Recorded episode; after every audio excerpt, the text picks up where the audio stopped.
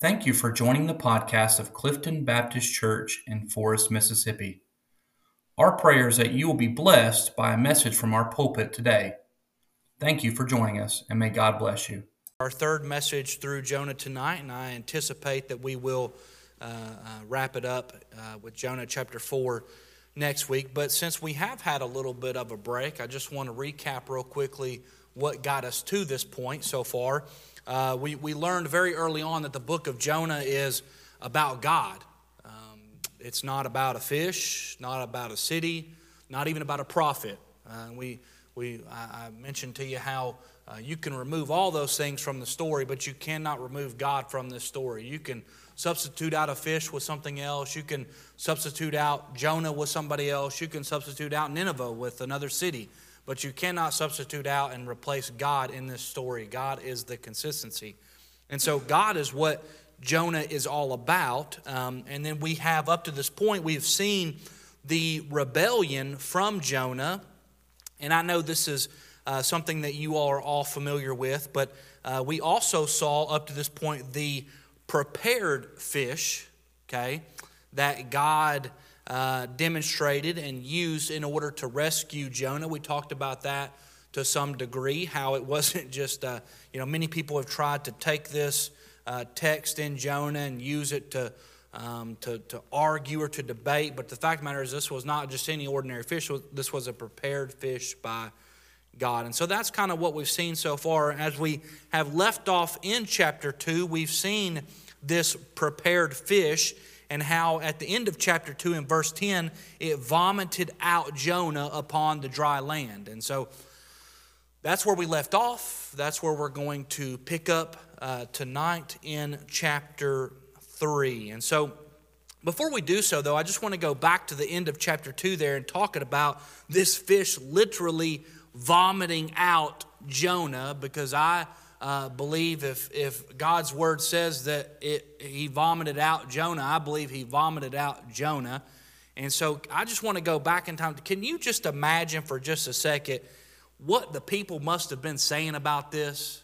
I mean, literally, I know we didn't have social media. We didn't have cell phones to pick up and call the closest person. There wasn't even landlines that we could call someone on a home phone. But regardless, could you just imagine sitting there, looking around, maybe having a nice picnic by the water that day, having a sandwich with your loved one, and all of a sudden this great fish comes about and vomits out this man? What a sight that must have been. I mean, it's one of those deals, and you may have had things in your life like this where no one would believe it. I mean, you tell some things to somebody and they're like, no way, get out of here.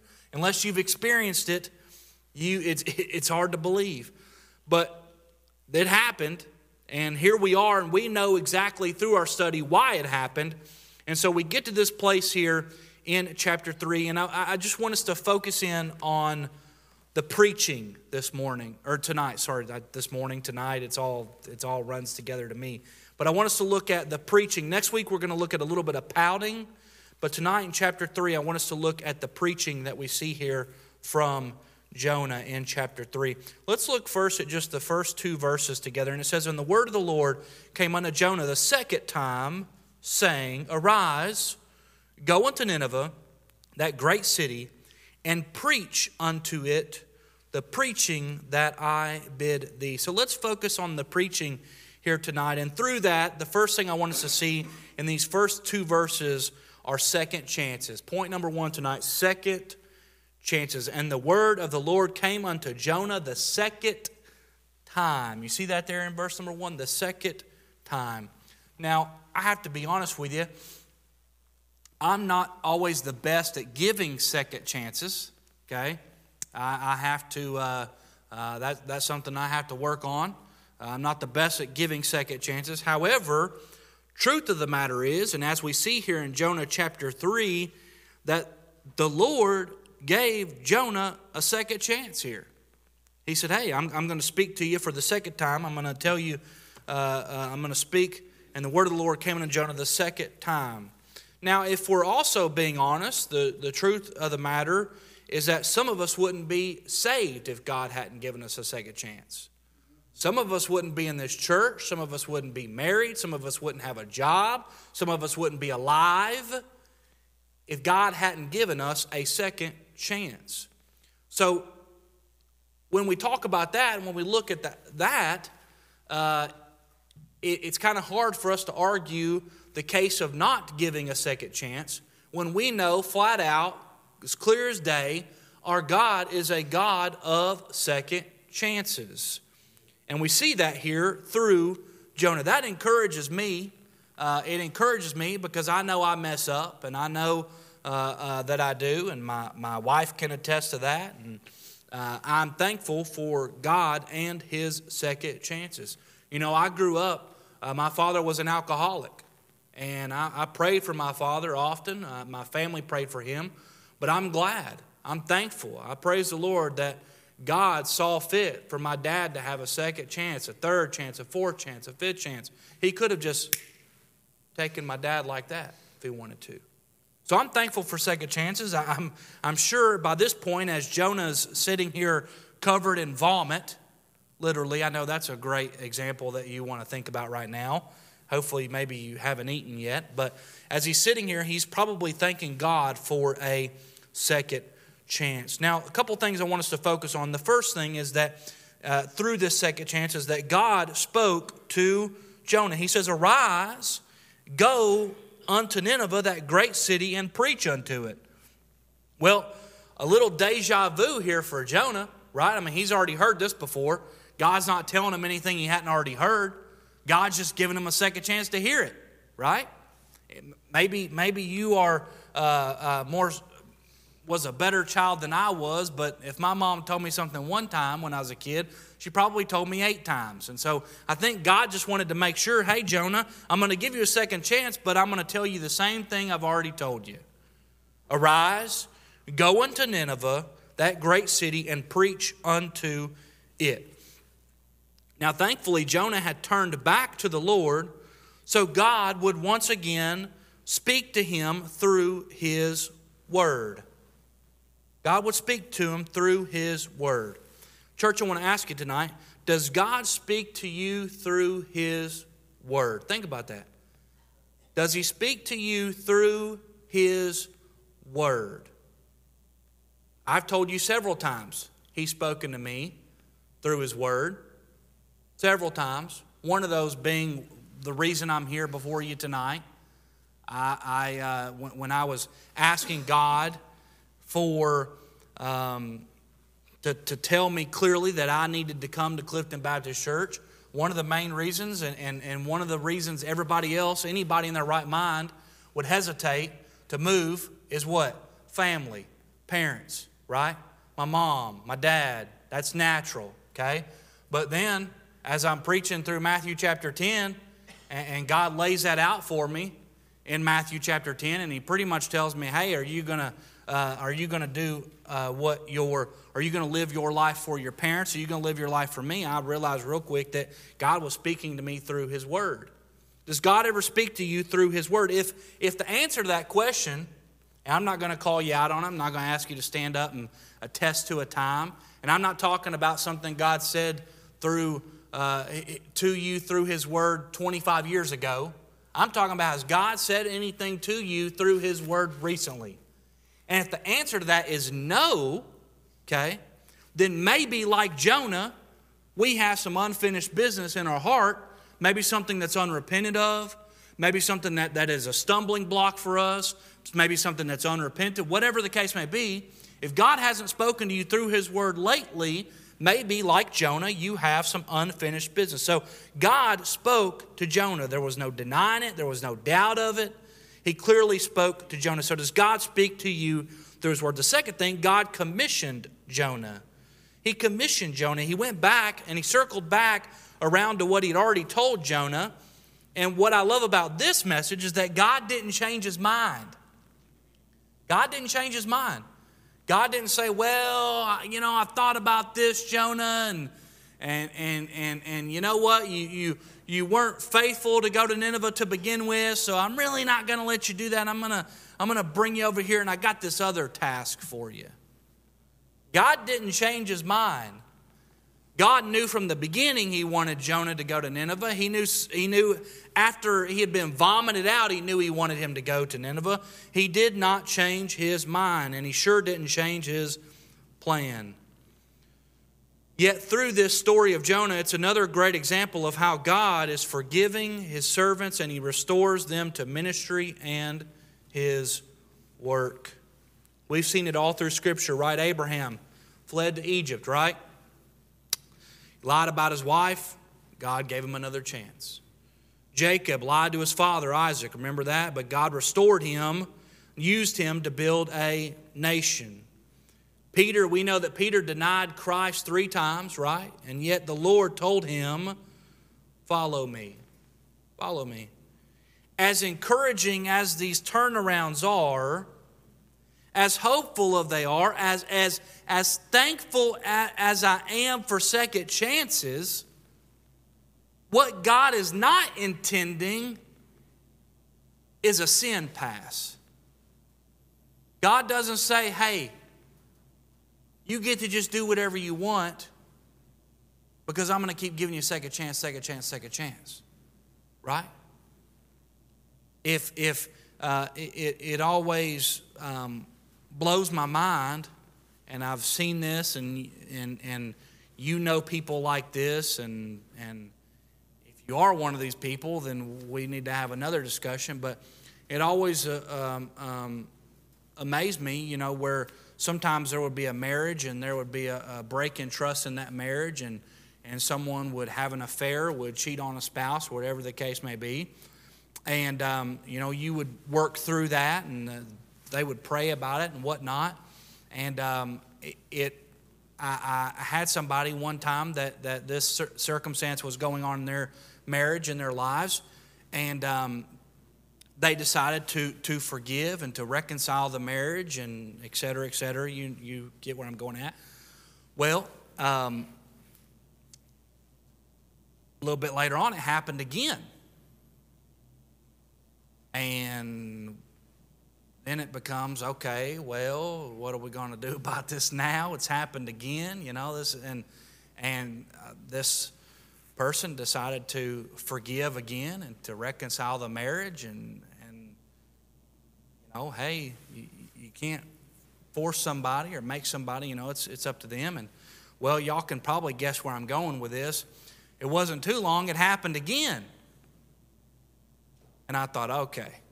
You know, I mean, at some point here, somebody's getting taken advantage of, and the forgiveness is getting taken advantage of. And so you have to be careful in saying, hey, I know God's going to forgive me of this before I even commit to it or before I even do it. I know he's going to forgive me of this, so that makes it okay. No, it does not. It doesn't. And so even though God is a God of second chances, even though we've seen that through Jonah here, that doesn't mean that you abuse that. That's not what that means. God never intends for us to abuse that. God never says, well, you just go ahead and sin because you know the Lord's going to forgive you for it. That's not at all what the Bible teaches us. So not only did God commission Jonah, but God also challenged Jonah. He challenged Jonah. 4 times we see in this book that Nineveh is described as a great city. Describes it as a great city. We see that mentioned here again in verse 2. Arise, go into Nineveh, that great city. Now, it wasn't enough to just say Nineveh, right? But we've seen all through Jonah, it's described as the great city. So with having that emphasis, that must have a great importance, or else it wouldn't be there, right? But the city of Nineveh... and the reason for it being described as a great city is an accurate one. If you were to go and study the city of Nineveh, and I'll hopefully spare you a little bit of that here. I'm going to give you some description, some statistics, and some geography of Nineveh. But Nineveh was a city of great history. It was also a city of great size. It was a large city. The total range of this town in diameter was about 60 miles, okay? It was a large town, large area. We see that over in Jonah chapter 4, verse 11, and we'll get to that next week a little bit, but that's kind of where we get how great from a mile standpoint the city is. But as you were to take that radius of 60 miles for Nineveh, and you could get pretty close into guessing that there would be somewhere around 600,000 people that live in this city of Nineveh. Now, you would get to that, and that's give or take, but it would be pretty close to 600,000. You say, well, how do you know that? Well, again, Jonah chapter 4, verse 11 kind of gives us an inside peek of that. In studying Nineveh, you know that there would be, in studying it, you see about 15 to 20 watchtowers that they would have in the area. And so based off of the amount of watchtowers that they have, based off of the radius, you would be able to come up with a conclusion that there would be roughly 600,000 people in this city. So it was a big city, great city, large city. It was a city of great influence. We know that Nineveh is a city that was one of the leading powerful Assyrian empire. It was built near the Tigris River, and it had multiple rivers. You know, in biblical times, you know, any town that was near a river or a waterway of sorts would be one of larger population, obviously, because that was one of the greatest ways for transportation of the time was by the waterway. And so it just so happened geographically where Nineveh is, it is placed in between two rivers. And so it was a hub and a large populous area. Kind of, if I could compare it to anything today, it kind of reminds me of a modern day Pittsburgh. You know, if you've ever been to Pittsburgh, you know that Pittsburgh has waterways that kind of run right into the city. If you notice, a lot of major cities, I know Nashville does as well, has a lot of waterways, and so you can kind of follow along with that. But that's one of the reasons that Nineveh was also a large area, was because of the two rivers that ran right into it. It was a popular destination. It was a destination that brought a lot of wealth to the area. However, Nineveh was known for its great sin. It was known to be an area of high violence. It was not an area that you wanted to pick up and move your kids to, per se. It was an area that you wanted to get out of. It was a lot like we talked about in Nehemiah. You know, kind of the same deal. Everybody had moved out of the city. Remember that they had moved away. They had gotten away. They wanted to get to an area that was safe. So Nineveh had plenty of challenges. We know that there's wicked people there. We know it's a great city. But we know that God is sending his servant Jonah and assuring him that he would give him the message. So God challenged Jonah. He challenged Jonah. You know, you have to be careful in this Christian life of the differences of being comfortable and being challenged.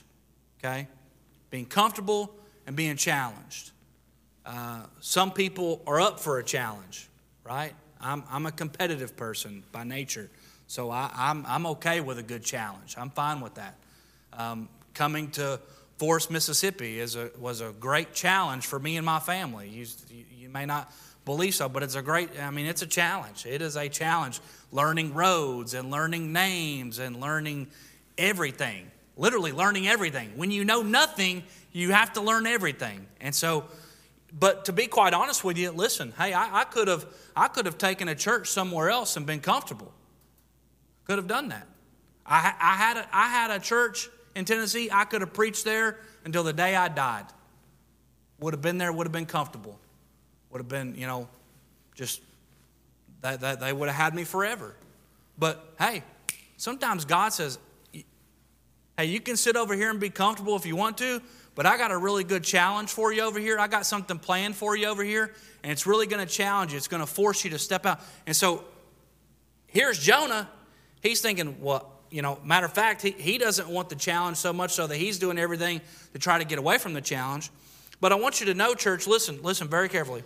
The will of God, okay, the will of God will never, ever, never lead you where the grace of God can't keep you and where the power of God can't use you, all right? The will of God It will never lead you to a place to where the grace of God cannot keep you there and that the power of God cannot use you there. He just won't do it. He's not going to lead you somewhere he can't use you and he can't keep you. So we see second chances. Secondly, I want you to see a spiritual takeover here, verses 3 through 10. So Jonah, what does he do? He arose, he went into Nineveh, according to the word of the Lord. Now Nineveh was an exceedingly great city, there we see that mentioned again, of 3 days' journey. And Jonah began to enter into the city a day's journey, and he cried, and he said, "Yet 40 days, and Nineveh shall be overthrown." You see that in verse 4? 40 days, and Nineveh shall be overthrown. So the people of Nineveh believed God and proclaimed a fast and put on sackcloth, from the greatest of them even to the least of them. For the word came unto the king of Nineveh, and he arose from his throne, and he laid his robe from him, and he covered him with sackcloth and sat in ashes. And he caused it to be proclaimed and published through Nineveh by the decree of the king and his nobles, saying, "Let neither man nor beast, herd nor flock, taste anything, let them not feed nor drink water. But let man," verse 8 says, "but let man and beast be covered with sackcloth and cry mightily unto God. Yea, let them turn every one from his evil way and from the violence." From the violence, that's where we see that this is a violent place. "From the violence that is in their hands. Who can tell if God will turn and repent and turn away from his fierce anger, that we perish not? And God saw their works, and they turned from their evil ways, and God repented of the evil, and that he had said he would do unto them, and he did not." So a couple things I want you to see here in this spiritual takeover that takes place. Speaking about how dangerous the Assyrians were to the Ninevites and talking about how violent they were, Jonah is obviously has God's hand of protection over him, because to be quite honest with you, the Assyrians could have just done with Jonah what they did with everybody else. They could have just off with his head and just been done with Jonah. "Hey, dude, I know you've just been vomited. I know you've been through this little spell here. I know it's taking you a lot to get here, but we're just going to take care of you." They could have done that. But a couple things I want us to see here in this spiritual takeover. The first is Jonah's message to Nineveh. He cried. He cried. Why did he cry? Because he had been through a lot. He didn't just wake up and get here, right? He had been through a lot. I mean, he's escaped death. He's been vomited. I mean, he escaped death. When they threw him out in the water, Jonah just thought he was going to die right there. This is it, right? Just toss me out to sea, storm will cease, and that's all she wrote for me. He thought he was going to die. He'd been through a lot. He cried. He said, "Yet 40 days, and Nineveh shall be overthrown." I love the fact here that Jonah did not waste any time. Let me tell you what we are. We are time wasters. Time wasters. You say, no, not me. Not me. We are time wasters. I get a little thing on my phone now because it's programmed to know me. I get a little thing every Sunday on my little phone. It tells me how much time I spent on my phone last week, if that was an increase or decrease from last week or not, yada yada yada yada yada, all that nice stuff on there that they tell me. And every time I see it, I go, "Oh, that's terrible. That's terrible. That's not good. That's time I could be spending with my family, time I could be with my kids, time I could be praying. Boy, if I just take my cell phone time and make it my praying time, ain't no telling what God would do." We are time wasters. So I love the fact that Jonah says, "Hey, you got 40 days. I'm here on loan. Here I am." Imagine if I'd walked in here and said that. Boy, y'all would have really looked at me like I had just come off a spaceship. If I got up here my first day and said, "All right, y'all got 40 days. God just called me here and said, you got 40 days. I don't know what that means, but you're going to be overthrown in 40 days. Jonah said, "Hey, we ain't got time to mess around here. There ain't no playing around time." He was urgent. He was urgent. He said, "Let's get down to business." Church, if we're honest, that should be our same heart. God could come back right now. The Lord could come back right now. If that's not urgent, I don't know what is. He said 40 days. Now, you think about the number and the significance of 40 throughout Scripture. This wasn't just some random go around here. We know that when we talk about the ark, it rained what? 40 days and 40 nights, right? When the spies went into Canaan, they were in Canaan for 40 days. We know that when they were in the wilderness, what were they in the wilderness for? 40 years, right? 40 years. We know that Goliath, big bad Goliath, who couldn't even withstand a slingshot. He was such a bad dude. But we know that Goliath, he went and what did he do? He taunted the army for 40 days. 40 days. He went out there every single day for 40 days and taunted them. So 40 obviously has a very important significance through Scripture. We see here that Jonah tells the Ninevites, you got 40 days. Now, let's also look at Jonah's message to God. We see Jonah's message to Nineveh. Hey, you got 40 days. The time's ticking. Okay? Time's ticking. It's time for urgency. I don't know if you all ever do timers in your house or not, but we do them with the kids at bedtime sometimes when they want to stay up. So we set our timer. We say, all right, you got 5 minutes. And we set that little timer. And when it's 5 minutes, it's 5 minutes. But God said, hey, y'all got 40 days. Imagine if we just had that on. Think about this for a second. You say, well, what's the significance of that? How much difference? And I know, listen, I'm asking you to use your imagination here for just a minute, okay? Because I know good and well Scripture tells us we don't know when he's going to return. We don't have a clue. But just for a second, imagine what if we did know? What if we did know it was next Tuesday? How much would that change things? Churches would be packed, right? Churches would be packed. Next Sunday they'd be packed. Now they wouldn't have been packed, leading all the way up till. But if they knew it was going to happen next week, boy, they'd be packed next Sunday, right? They'd have to get that last. They'd have to get that last little prayer in. I say that because the urgency, whether you know or whether you don't know, shouldn't change. Because the fact of the matter is, we don't know, but our urgency should not change, regardless of it. It should be the same as if we did know. So Jonah's message to God here, thankfully, they matched Jonah's urgency. Jonah was urgent, and then what happens? Jonah's message to God, they didn't wait 40 days. They said, why do we need to wait 40 days? We can get right with the Lord right now. We don't have to wait 40 days. This is what I love about this message. Verse 4. Look back at verse 4, chapter 3. And Jonah began to enter into the city a day's journey, and he cried, said, yet 40 days, and Nineveh shall be overthrown. And so the people of Nineveh, in verse 5, believed God. It didn't say they waited till day 39. It didn't say they waited till, the last week. It said the people of Nineveh believed God. So much so that in verse 6, the word came unto the king of Nineveh, and he arose from his throne and believed as well. The people of Nineveh believed, and they cried mightily unto God. That word mightily, as they cried out to God, that word mightily literally means urgently. Urgently. Cried out to God. Everything that we are doing is in an urgent matter. Everything. Hey, listen, I'm guilty of this. Guilty. Numero one right here. Guilty. I need to go visit somebody. I need to go talk with somebody. I'll catch them next week. What if they don't have next week? What if they don't? And I'm guilty of that. Listen, church, I don't stand up here any more holier than thou than you, okay?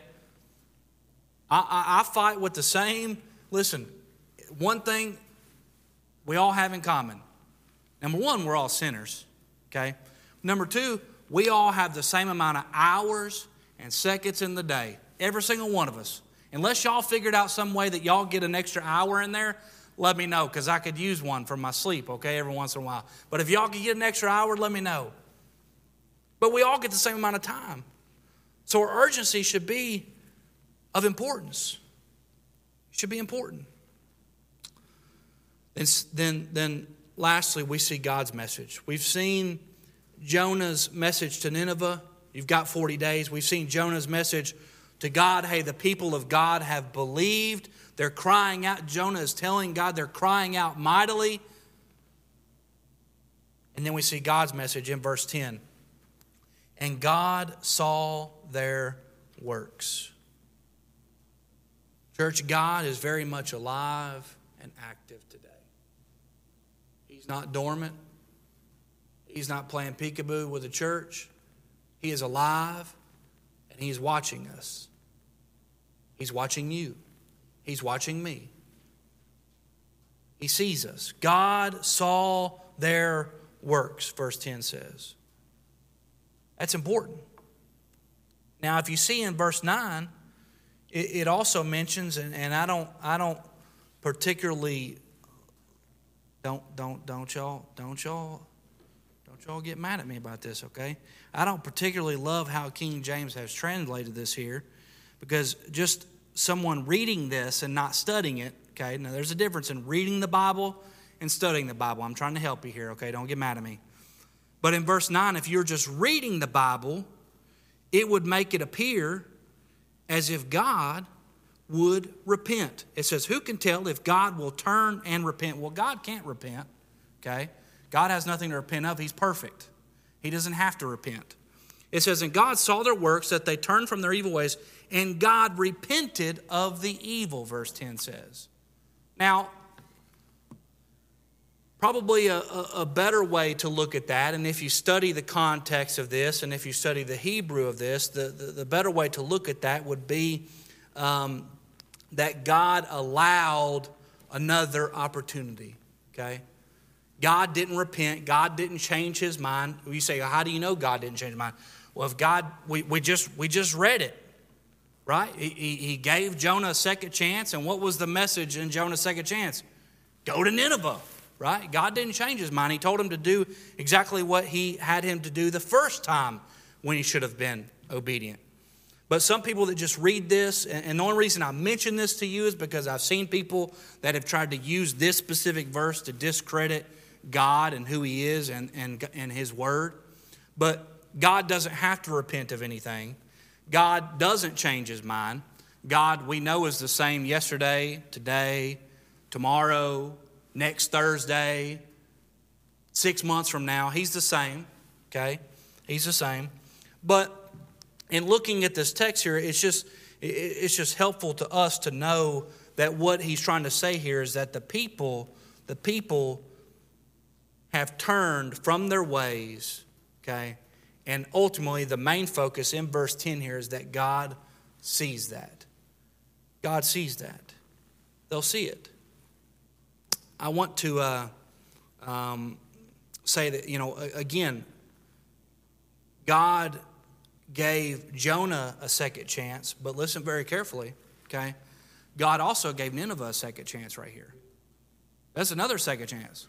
God didn't just give the second chance to Jonah. He had also given the second chance to Nineveh. He said, hey, here it is. You've got 40 days. Here's your opportunity. And they turned, and God saw their works. I know, church, sometimes it may appear as if God is distant. I know sometimes it may appear as if God is not working. It may appear as if why would God do some of the things that he does? But I can assure you that God sees everything. God takes care of everything. God is in charge of everything. There's not anything that escapes him at any time. So, church, I want to close with this. Just ask a couple questions tonight, and we're going into our time of invitation, okay? A couple things. How easily things fall in place when we do what God wants us to do. I mean, think about that. This whole book of Jonah right here. And what I love about it is that we don't know a whole lot about Jonah's ministry in Nineveh. It doesn't tell us a whole lot. We don't know. Other than what we just read right there, that we know that God would give him the word. We know that he would go to the Ninevites, to Nineveh, and say, "You've got 40 days." He would challenge them. Well, that's about the extent of what we know. But think about everything we had to do to get to that point, right? Everything.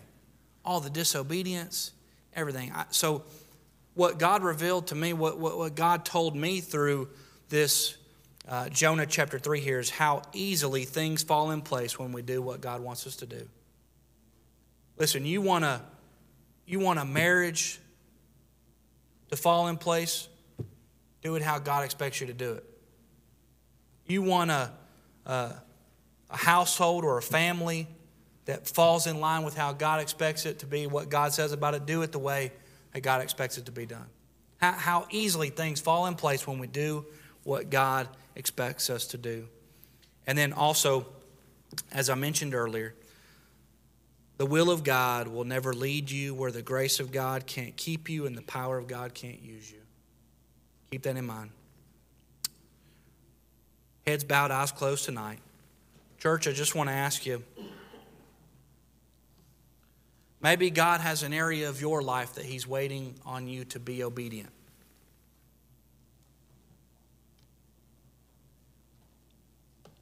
There are so many different messages that could be preached from this text, the second chances, the opportunities that come about with this.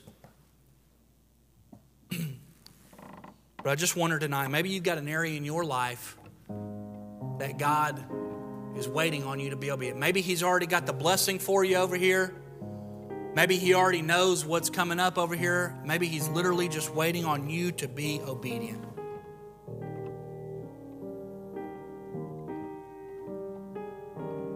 I don't ever want to get to heaven and the Lord tell me, "Oh, Addison, I had this over here for you, but you just weren't obedient."